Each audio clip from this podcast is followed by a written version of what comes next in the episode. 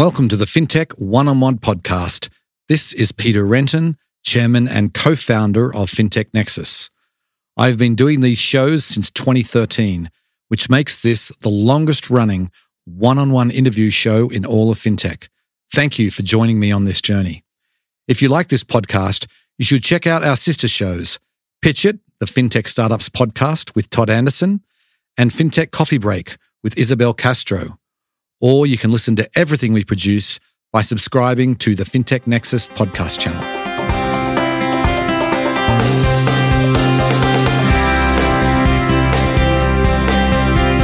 Before we get started, I want to talk about our flagship event, FinTech Nexus USA, happening in New York City on May 10th and 11th. The world of finance continues to change at a rapid pace but we will be separating the wheat from the chaff, covering only the most important topics for you over two action packed days.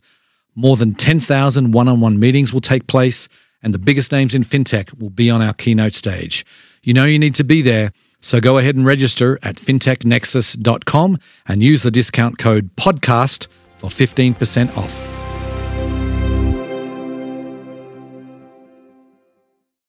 Today on the show, I'm delighted to welcome Magnus Larsson. He is the CEO and co founder of Majority. Now, Majority is a niche digital bank focused on migrants. And as an immigrant myself, I was very keen to talk to Magnus. And they've really taken um, the pain points that immigrants have when they arrive in this country and provided a financial platform to deal with those pain points. And, and, we talk about what their product offering is, obviously. We talk about the target market. And the interesting thing they've done, which is where they've created these physical locations. They're a digital app, but they have now physical locations in Florida and in Texas. And we talk about the thinking behind that. We talk about their bank partnerships what it was like raising money in uh, 2022, a difficult fundraising environment. We um, talk about the scale they're at and much more. It was a fascinating discussion. Hope you enjoy the show. Welcome to the podcast, Magnus. Thank you, Peter. So let's get started by giving the listeners some background. I'd love to kind of get some of the career highlights and also how you ended up in this country my background is from originally you could say in the in the big corp world. I'm originally from Sweden. I'm I'm an immigrant here in the U.S. Uh, from Sweden. I started within uh, an investment group called Kinnevik. They had a lot of different media, telecoms, etc. And I spent my career, my first nine years of my career in, in the telecom space. I started operators. I rebuilt operators, so to say. And uh, the last thing I did in, in the group was uh, heading up one of the largest telecoms in, in Sweden called Comviq. After that, I, um, me and two other my co-founders uh, that also came from the group were thinking about what to do, and uh, we had this idea originally around majority, but uh, we ended up in another building another business called Rebtel, which was an international calling platform that we turned into a cross-border platform that did fairly successful. And then after that, three years ago, we, we started Majority. Mm-hmm. So, so did you move back to the US to start this, or did you did you come here for another reason? So I, I lived here twice before in the US. I, I studied here partially, and uh, and I worked here as a Swedish teacher a longer time ago when I was a little bit younger. I moved here a year ago to build Majority. When you are founded as a Swedish company out of Sweden, we concluded that to build this successfully, one of us have to be here in the US. So I also decided to move here with my with my family. Right. Is this an American operation or are you global? So we started out of Sweden. So we have our tech and product team in, in Stockholm, but we have a all our commercial operations here in the US. Uh, so that's where I'm sitting here in, in Miami. And uh, we also have some back office and risk operations in Houston. And then we're working with local sales sales teams, uh, mainly out of Texas and Florida as of today.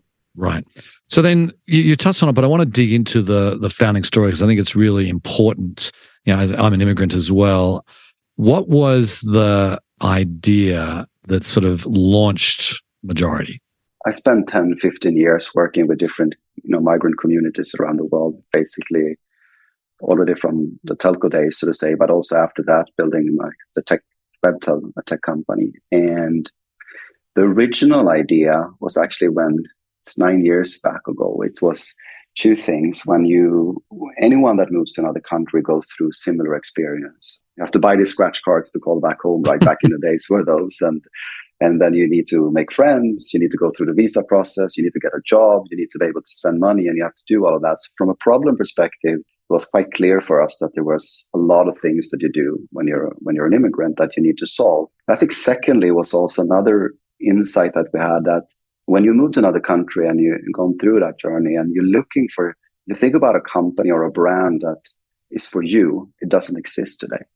I think maybe some people might think of Western Union or or MoneyGram, but there's most of the companies that exist for when you're an immigrant uh, and solving some type of problem, usually solving one problem, but they are price focused. That's just pure. And a lot of times, I think these brands have done a mistake. They're thinking about consumers as, as immigrants, you know, you're, you have less money and you want to be a cheap brand. But the last thing you want to feel when you're an immigrant is less. So we wanted to build a brand around majority. That's why we call majorities. The minorities of the world is the majority that you mm-hmm. felt was strong for you. That also catered for those type of problems.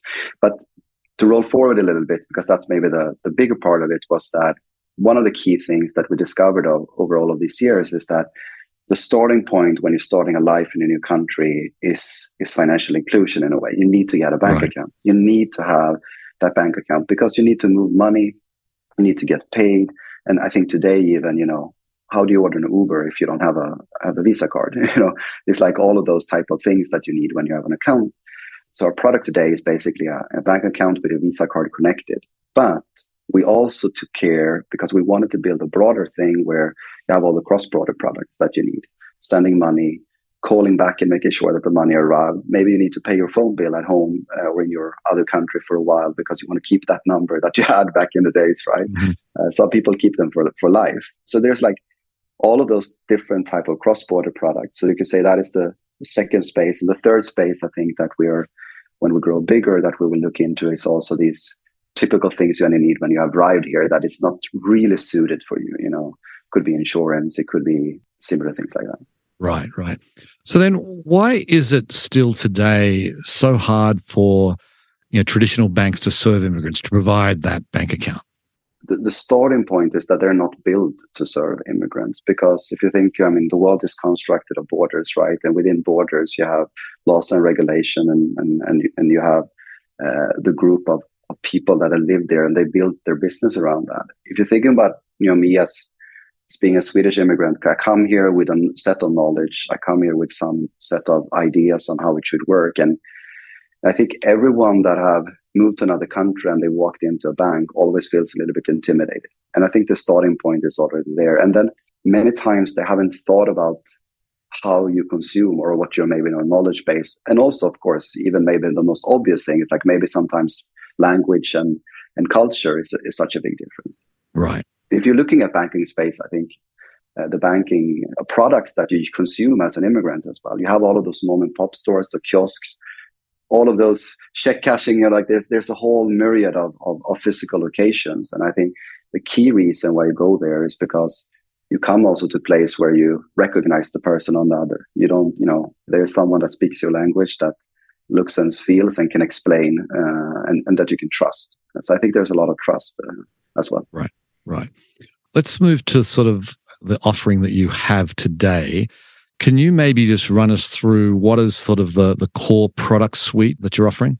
It's a digital product. It's, a, it's an app that we deliver, which includes uh, a bank account, a Visa card. With that, you also get international remittances, so you can send money back. You can also pay for your mobile top up. And on top of that, so to say, you also get access to a, an advisor uh, support you can think about uh, that that is basically from your country. So if you're Swedish, you would speak to Swedish. We haven't opened Sweden yet. We're too small as a community yet here in the US. But if you're Cuban, as an example, you will get a, a Cuban advisor that helps you and explains uh, how it works. But the core idea around the product, you can think about it in one way. There's like an Amazon Prime type of offering in, in that aspect. But uh, it's also that we are taking away the fees. So you pay a monthly fee like a subscription, like a Netflix or Uh, but instead of them paying fees, because if you think about all the products that we have included in our offering, it's a traditionally fee-based situation. If you think about Western, you know, you want to send money, you go to Western Union, pay ten dollars, but instead of paying the fee all the time, you have zero fee and you pay one monthly fee, but you get access to this suite of products. Right, right, okay. And so then, as people have been using the app, what is the most popular use case? Is it is it the debit card? Is it the remittances? What are people using the most? Well, so the foundation of the of what we are, right, is a is a banking product. Uh, it's a banking offering. So that, but then it varies. It's a variety depending on which diaspora. For some countries, there's the remittance service is maybe something that's complicated or expensive, where our product is very very well done for some countries it's super expensive to call back home sometimes. So the calling product can be interesting or it could be to pay for the phone bills uh, as an example which is something. So it's a little bit of variety but we have a fairly broad mix of of all the services between. But it's you could say community by community there's slight variations. Right right. And so are you focused on any particular community? You talked about Cubans. I mean, obviously Swedish, not not a huge number of Swedes here. Obviously, there's a lot of people from Mexico and Spanish speaking Latin America. One of the whole, I'm from Sweden, right? And uh, I can only be representative for a Swedish immigrant. And one of the core, if you think about our what we're building is we're building a platform uh, because the technology problems that you're having are the same. But when it comes to all the high touch experience, we're build, building it community by community. And we started with the Cuban community, as as I mentioned. Uh, we also have Colombia. We we moved on to Venezuela, Colombia and Venezuela. Mexico is live. We're also doing the Central American countries and also countries from the mid, middle of Africa, uh, like Nigeria, Ghana, and, and Kenya. Okay. So, what do they get? Like, what's the difference between someone coming from Mexico than someone coming from Colombia? Yeah, the, the cross border products are are different. And and basically how we work is that we're identifying if you think about all the different communities here in the US and you look, you almost every community have a focal city, almost like a capital within the US. To, to take the same example again, like there's there's roughly one and a half, two million Cubans in, in the US, but there's around 750,000 living them here in Calle Ocho and, and Hialeah in, in Miami, where I'm living. So what we do is that we're partnering with the local uh, store owners and we're hiring people within the community to to to sell and market our product. And that provides a very close relationship. And we also open up a, a physical location in Hialeah here which is one of the central points where you think about it as a meet we call them meetups where you can come and meet us. Uh, we're also we train we, because we do the people that we hire we also develop a, a training program around where they where they can learn English, where they can where people can also become really good salespeople. So the Cuban community here, they they consume the products which are the same for all diasporas, but they get access to local discounts in uh, the local stores that are here. Uh, typical for the Cuban, there are grocery store here uh, in, in, Miami, as an example. Yeah, and, and you get access to this uh, advisor network, so to say, uh, in support. So you're opening physical locations in, you got one said you got one in Miami for Cuba. Is the goal there just to be closer to the community? Because most digital banks aren't doing that. So I'm just curious about the what you're getting out of these physical locations. And do you have others outside of Miami? Here in Florida, we have Miami, we have Tampa, Orlando. In Texas, we have in, in Houston. And, and we're opening up as we speak. So say some more. The idea is not to have multiple, like it's not like a brick and mortar type of play as as the traditional banks, but what we've seen, and I think what we've learned with with working with all with the different communities, is that you need to be to build trust. You need to be present, and we're working with physical people that are selling to other people. So we needed a training facility, but we also wanted to show the communities that we're here to stay. There's been there's even a word with a lot of you know a lot of migrant groups in the US. They call tech companies flash in the pants because they come and they put up a stand and they leave. right. Again, comes back I think to that. You know, myself, I'm a, I'm a Swedish immigrant. I can be only representative, and that's why we're building like by Cubans for Cubans, by Colombians for Colombians, and we're providing, so to say, the technology platform at scale but but the commercial operations is is community based. Right. Sounds like you're focusing on the non-English speaking immigrants. I'm an immigrant from Australia. Um, obviously, you've got Canada, you've got uh, the UK as well. Are, are those sort of English speaking regions not a not a focus? Well, we're taking one community out ahead. I think we will we will come at some point. I think even even probably both you and me have gone through our migrant journey, but we come yeah. from countries where we speak fairly good English, moving to an English speaking country, right? And we come from from sort of say countries that you where you usually have some resources when you when you move, and you can just think about the scale, uh, so say of, of of challenges you have. And uh, we've we've been starting with a lot of the Hispanic speaking and some of the African communities, and we did that also for some of the various reasons. Some we started as an example with some of them for, for compliance reasons because we wanted to be as an example, Cubans that, that arrives in the US get a social security number. So we wanted to, since we're not a bank ourselves, you know, we wanted to build a re- very, very robust compliance program. So it comes from some of the tactical, strategical, but also from the communities that we that we decided to prove. And we wanted to start not with, uh, as you say, you know, Mexican is the largest uh, diaspora in, in, the US. We didn't want to start with this, the biggest first. Right. Understood. Understood. Okay. So when I arrived in this country, the challenging thing was, you know, opening up a bank account, you needed a social security number. And I, I read somewhere that when you're opening up an account at majority, you don't need that. How are you doing that? And how are you sort of complying with the, obviously the AML KYC components? The regulation in the US requires two main things of us as a financial institution. And that is that we know that you are you, and we know that you have a residency here, meaning you have an address here in the US that you're permanently living here.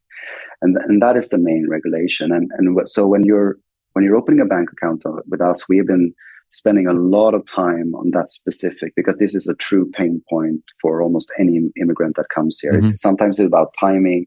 When do you get your social or not? So we are adapting. So you, you can have any government issued ID from anywhere in the world. And we're doing recognition of all of those. We're matching all of those. And, and we're doing a lot of data checks, so to say, in the background on how we verifying that you are you, because that is the core. And the second thing is that we're then verifying your, your address, which is sometimes the classical parts of, you know, one way could be a utility bill or, or, or similar. But mm-hmm. here's one of the key things, like we're working, why we're also working diaspora per diaspora, because almost each diaspora have a suite of documentations or paperwork that is specific or unique to that. As right. Mexican, as we mentioned, you know, you get from the consulate here in the US, you get something called matrícula. So you want to make sure that that is something that you feel confident about and that we, we can verify. Okay, so tell us about your your partner bank relationships. I imagine they're really important for the success of your business because you are providing financial services. So tell us who do you have relationships with? Many actually. we had quite a few uh, banking relationships here, and I I can tell you when we started, we were the first in our space trying to to build this when we set off in 2019, and, and me and my co-founder came here, and we were knocking on every bank here in the US trying to to find a partner, and they said, "Hey, we're two Swedish guys here. We we want to do this," and they were like, "Oh, uh, you're in the US now. You're not you're not you're not American." That was the first challenge. Then we said we wanted to work with. Uh, Visa card, and, uh, and that is also considered slightly high risk. And then we said, oh, and we also want to do remittance, and and then we want to work with immigrants, Nigerians, and and Cuba. You know, like to be honest, we we run into quite a few closed doors, so to say. I can uh, imagine. So we, yeah. And one of the first things that we realized then is that we cannot only be good when it comes to this uh, space we need to be extremely good we need to be better mainly than our partners and so we spent a lot of time, and I think uh, we ended up in the end of the day, you know, we had had five, six bank partners from the beginning because we also realized we want to have redundancy. We wanted to do this very, very stable. Right. The two core underlying banks that we're having for issuing is Sutton and Axiom Bank, and and then we're working with other multiples. We are licensed in many states ourselves for the MNC business, etc., etc. But uh, yeah, it's it's it's fundamental, right, to have great partnerships in this space. Right. There's a lot of digital banks out there, a lot of niche digital banks. We got one for pets. What do you say to people who say to you that we have enough niche digital banks? Well, I think it's partially true. I think we we might have seen an. Uh, I mean, the last two three years. I think when we started in our space, you can think about our niche. Uh, it was uh, we were the first, and then Passbook came around, uh, which announced just a few days right that they're that they're closing down their digital bank in our space. But I think the core, I think, around any business in the world is that do you have a relevant problem? Do you have a real problem? And and I mm-hmm. think if you can't answer what problem you're solving, you might you might not have a niche. But when it comes to what we're doing, is that we're living in a an era of immigration around the world. There are 300 million migrants in the world. It's growing, expected to be half a billion. Uh, mm-hmm. There's 500 million people that want to move to another country, and I, and I think this is something that will not stop. It will not, you know, it will not change. And and what we're trying to build with Majority is that we're trying to break down border for people to thrive and succeed as fast as possible when you move to another country. And the problems, uh, I think you've experienced them. I for sure have experienced them, and uh, our customers experience them as well. That is a real problem. And I think right now, since last year, with a big change in the market, you're going to see significant number. And I think we're already seeing it happening right now, right? Is that uh, not all of them are solving real problems. They're not getting customers, they're not getting funding, etc. Right, right. Okay, fair enough. So, well, speaking of funding, you know, you actually raised money in Q3 of last year. That's when it was announced, anyway. In a difficult fundraising environment in 2022. What was it like raising for a niche digital bank during that time?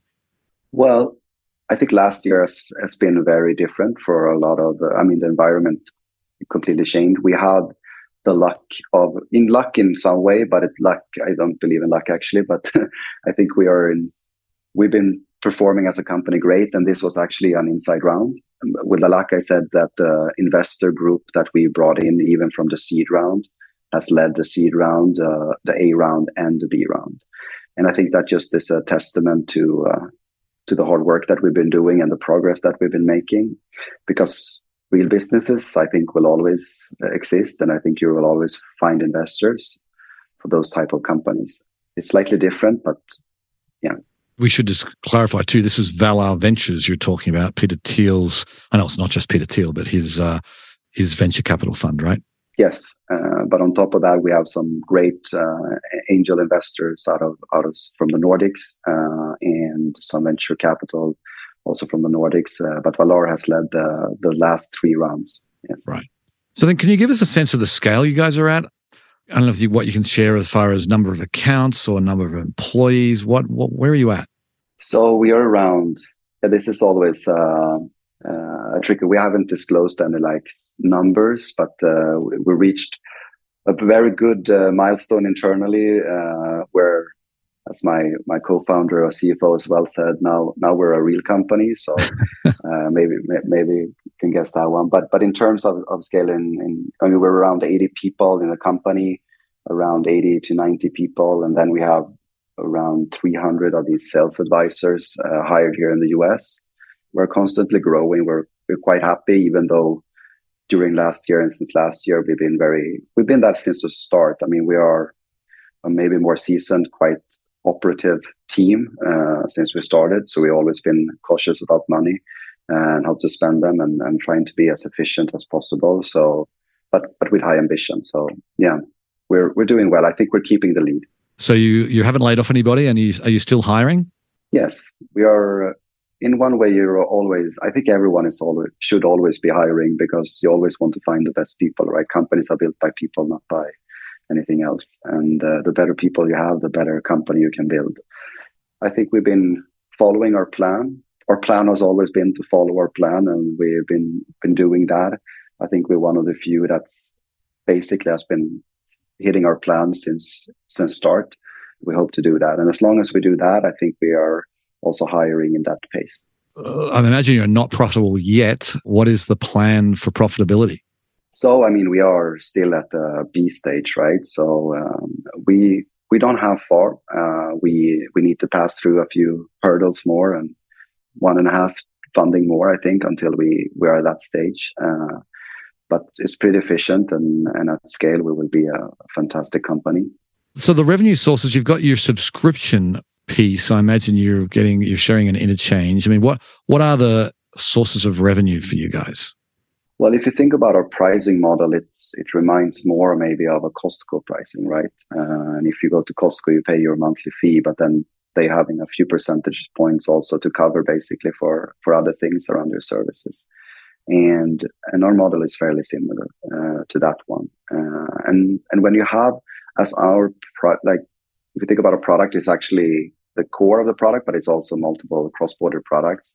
They add up together. So it turns out to be a fairly good. And also, I mean, our customers, I like our model because I, uh, over the years, you've done a lot of business cases and a lot of different models to say our, the beauty of ours is also it's, on the same side, sort of say, of the customer, right? Because at scale, we're going to have even better ability to provide some of these services at even lower cost. So our customers on average save somewhere between 10 and 30 up to $40 a month by using our product instead. Got it. Okay. So then last question. I mean, what's your vision here? Are you like you talk about the pathway you're on? I mean, where is this? What's the end game? Well, there's soon to be half a billion people on the world, right, that are immigrants. And if uh, if we can continue to cater for them and, and lowering the barriers and, and creating faster opportunity for people to thrive and succeed, I think we've done a great job. We started here in the US because, by definition, it's uh, both in numbers and also a country built on immigration, right? There are 50 million migrants here just alone in the US. So, first step is to to make sure that we are the, the, the leader here in the US. And after that, there's multiple countries that, that also have their portion of, of immigration. And uh, I think if we become the household name that anyone that have moved to another country, they the first thing they think about, I think we have uh, we, we have a we're in a good place. Okay, well, Magnus, we'll have to leave it there. Um, good luck to you. I wish you were existing when I first arrived in this country. It, it's painful to get into the financial system when you're a new immigrant, but uh, you know, I think you're providing a valuable service here. So best of luck to you. Thank you, Peter. If you like the show, please go ahead and give it a review on the podcast platform of your choice. And be sure to tell your friends and colleagues about it. Anyway, on that note, I will sign off. I very much appreciate you listening, and I'll catch you next time. Bye.